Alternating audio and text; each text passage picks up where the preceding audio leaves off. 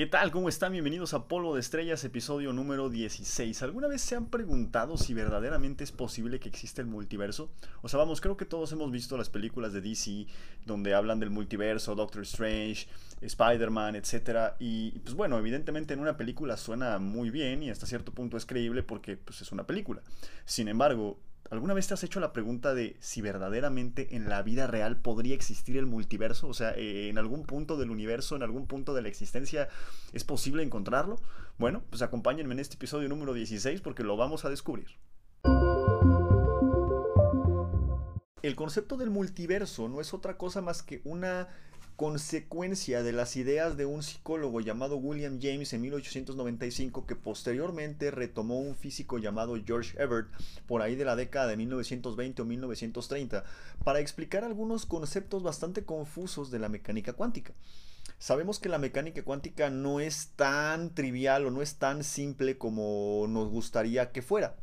Sin embargo, al día de hoy la mecánica cuántica ha servido para explicar y para dar respuesta a muchos cuestionamientos que surgen, tal vez no en nuestro día a día, pero que han surgido a lo largo y ancho de la historia de la ciencia y que la física clásica no podía resolver.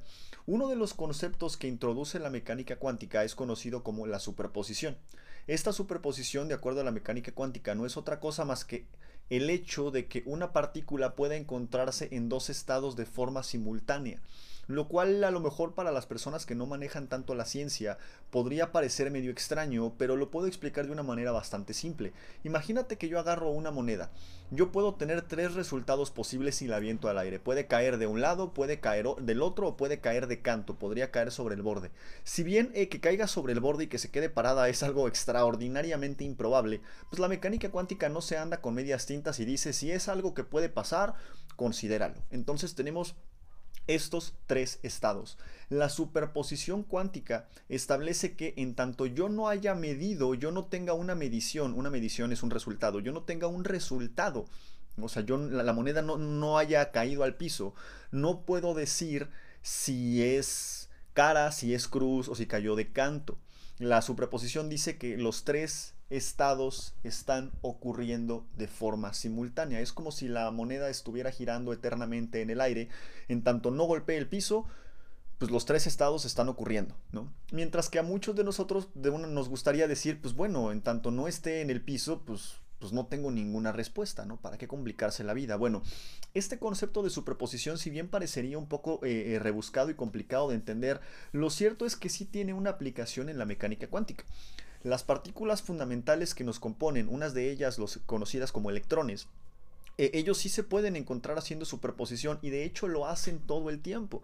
Un electrón puede tener una espina hacia arriba y una espina hacia abajo al mismo tiempo. Puede estar 60% hacia arriba, 40% hacia abajo y eso pues se escucha extraordinariamente loco. Otra de las cosas por las cuales se introduce la superposición es porque se dieron cuenta que estas partículas, cuando, cuando eh, no cuando están formando un átomo, sino cuando se avientan en un rayo, cuando se avientan con, con, un rayo de electrones, pueden comportarse simultáneamente como si fueran una partícula, o sea, como si fueran una pelota o como si fueran una onda.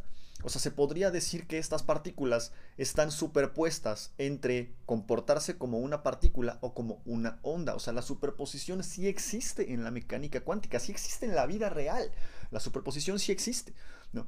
Que nos cueste trabajo entenderla con ejemplos macroscópicos es otra cosa. Y no es, no es esto más que la no es, no es otra cosa más que la superposición expandida, lo que da origen a la al concepto o al, o al misconcepto, ¿no? a la mala concepción del el multiverso. Imagina que yo aviento una moneda, y si cae águila, me gano un carro, no un Lamborghini. Y si cae cruz, pierdo mi casa. ¿no? Pues en tanto no caiga la moneda, no he perdido mi casa ni he ganado un carro nuevo, ¿no? Mm, se podría decir que no he tenido ninguno de los dos resultados. Hasta ahí creo que vamos bien. El multiverso no es otra cosa más que imaginar qué es lo que habría pasado después de que obtengo una medición, o sea, después de que obtengo un resultado.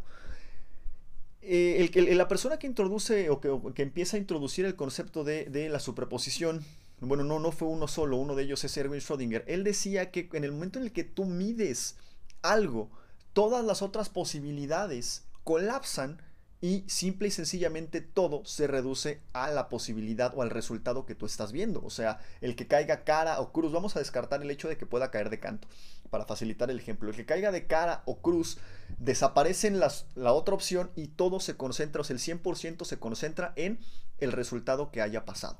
Entonces en el multiverso dice, bueno, ¿qué pasa? George Herbert decía, bueno, ¿qué pasa si Gabriel en vez de ganarse su Lamborghini, pues hubiera perdido su casa? ¿Qué hubiera pasado?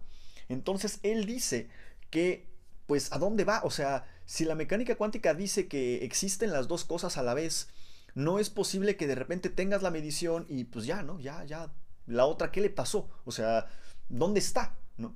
Él dice que en el momento en el que tú haces una medición, el universo se separa para que las dos respuestas ocurran de forma simultánea. Se podría decir que uno de tus yos ya ganó, o un, Gabriel, en este ejemplo, un Gabriel ya se hizo millonario ganando un Lamborghini, mientras que el otro Gabriel ya se quedó en la calle.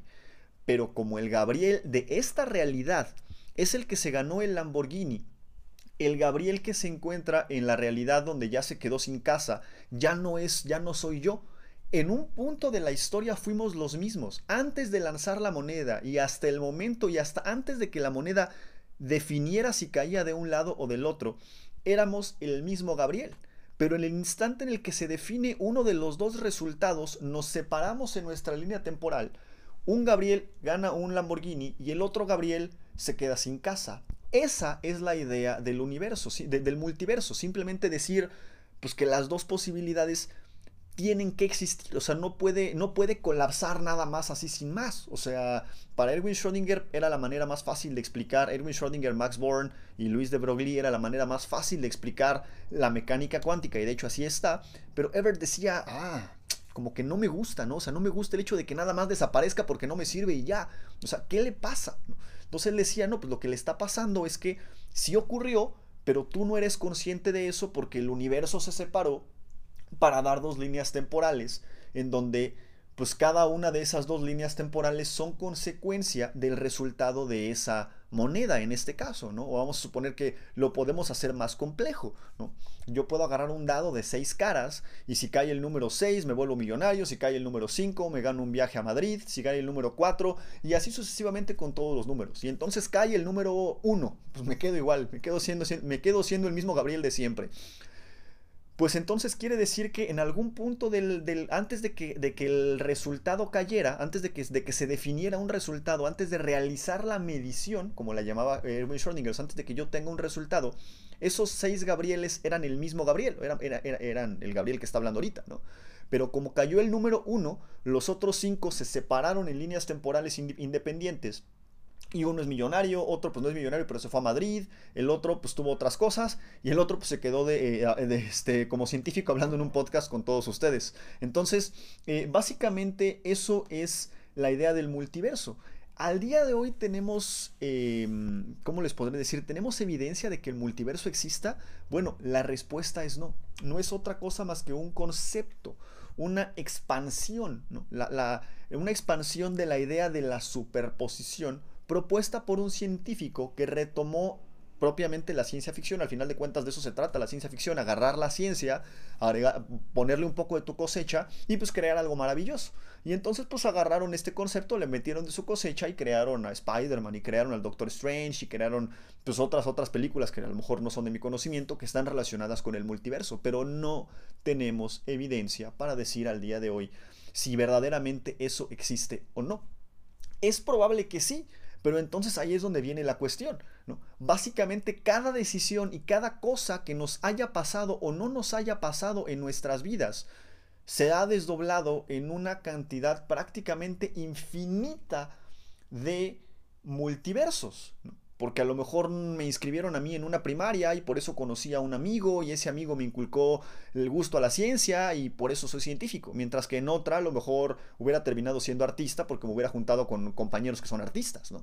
Y entonces eso lo podemos desdoblar y desdoblar y desdoblar y entonces llegamos a otro este concepto que es conocido como el entrelazamiento. Al final de cuentas, el entrelazamiento, el entrelazamiento en la química, en la mecánica cuántica dice que cuando dos partículas interactúan el tiempo suficiente, ya no pueden ser descritas de manera independiente. A ver, Gabriel, en español, por favor. Imagina que tú tienes dos monedas, una moneda de 5 pesos y una moneda de 10 pesos, por imaginarnos algo porque son las monedas que tengo aquí enfrente. No tengo más dinero, lo siento. Entonces, en la mecánica cuántica dice que si yo junto esas dos monedas por el tiempo suficiente, cual no lo definen, va a llegar un momento en el cual si yo las separo y aviento una moneda, el resultado de esa moneda va a definir lo que le cae, lo que le suceda a la otra moneda. O sea, si una moneda cae cara, si la moneda de 10 pesos se cae en cara, la moneda de 5 pesos va a caer en cara. Si la moneda, la moneda de 10 pesos cae en cruz, la moneda de 5 pesos va a caer en cruz. Si bien eso jamás se ha observado en un sistema macroscópico como una moneda, sí se ha podido observar en sistemas pequeños como los electrones. Acuérdense que los electrones son esas partículas extrañas que pues, pueden comportarse como una partícula, ¿no? como una pelota o como una onda, como la misma luz. Entonces ellos, los científicos han observado que cuando acercan dos electrones o dos partículas chiquitas, dos átomos, sus estados se entrelazan. Y entonces lo que le ocurre a uno le ocurre prácticamente al otro, sin importar la distancia. Se han observado fenómenos de entrelazamiento cuántico a más de 1800 kilómetros de distancia. O sea, se juntan, se entrelazan como al día de hoy nadie lo sabe explicar, pero simple y sencillamente se entrelazan, separan esos átomos por más de mil kilómetros. No sé, supongo que hace una llamada por Zoom, una llamada por WhatsApp, una videollamada o algo así. Le hacen algo al átomo que está, no sé, en México y eso mismo que le hicieron a ese átomo en México es lo mismo que le pasa al otro átomo que está en Florida, por decir algo. Que son más o menos como mil y 1800 kilómetros en línea recta hasta allá. Entonces, eso, eso existe en la vida real. Y eso tiene una aplicación muy importante para la computación cuántica. Después les voy a platicar de qué trata la computación cuántica, pero eso del entrelazamiento existe.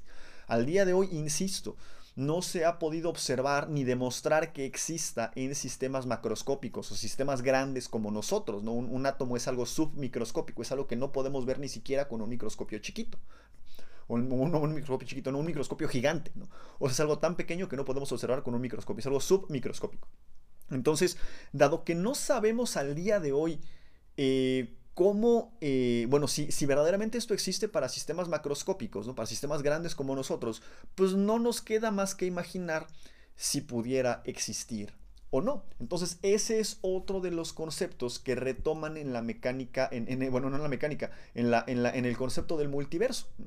Básicamente, siempre que tú interactúes con otras personas, pues tu interacción afecta de forma positiva o negativa a los demás. Creo que eso ya empieza a tener un poco más de sentido. Imagínate que ver una persona que a lo mejor, no sé, ese día tenía intenciones de asaltar a alguien porque es una persona malvada.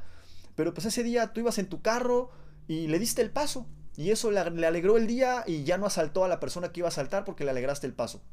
Eso se podría decir que es algo parecido, no es el entrelazamiento, algo parecido a tener estados entrelazados. O sea, las decisiones que yo tomo afectan a las otras eh, personas o a los otros sistemas que me rodean. ¿no? A lo mejor le eché agüita a una planta que estaba por ahí, pues esa plantita ya no se secó y pues llegó un novio y le cortó una rosa y esa rosa se la dio a su novia y se hicieron novios y después se casaron. O sea, e-, es eso básicamente, ¿no? Se le estar imaginando qué es lo que hubiera pasado y todas y cada una de las posibilidades que pudieran o no existir en el universo. Pero desgraciadamente, pues no tenemos, insisto, no tenemos información sobre si existe el universo, el multiverso o no.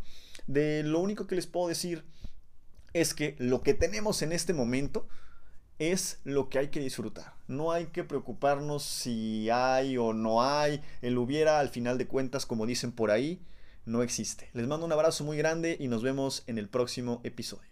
No, no, no, no, no, no, a ver, no se me vayan. Tengo público el día de hoy y me están diciendo que justamente ya había pausado la grabación y me hicieron la pregunta. Me dicen, oye, entonces, a ver, yo tengo un hermano, ¿no? O sea, ¿qué pasa si, por qué, porque a veces, no sé, ha pasado que a mi hermano se tropieza y, o se golpea y ese día yo sentí algo y me preocupé por mi hermano y le llamé y resultó que sí le había pasado algo, ¿no? Ese es un ejemplo del entrelazamiento cuántico. Ah, Dios santo, la respuesta es no lo sé.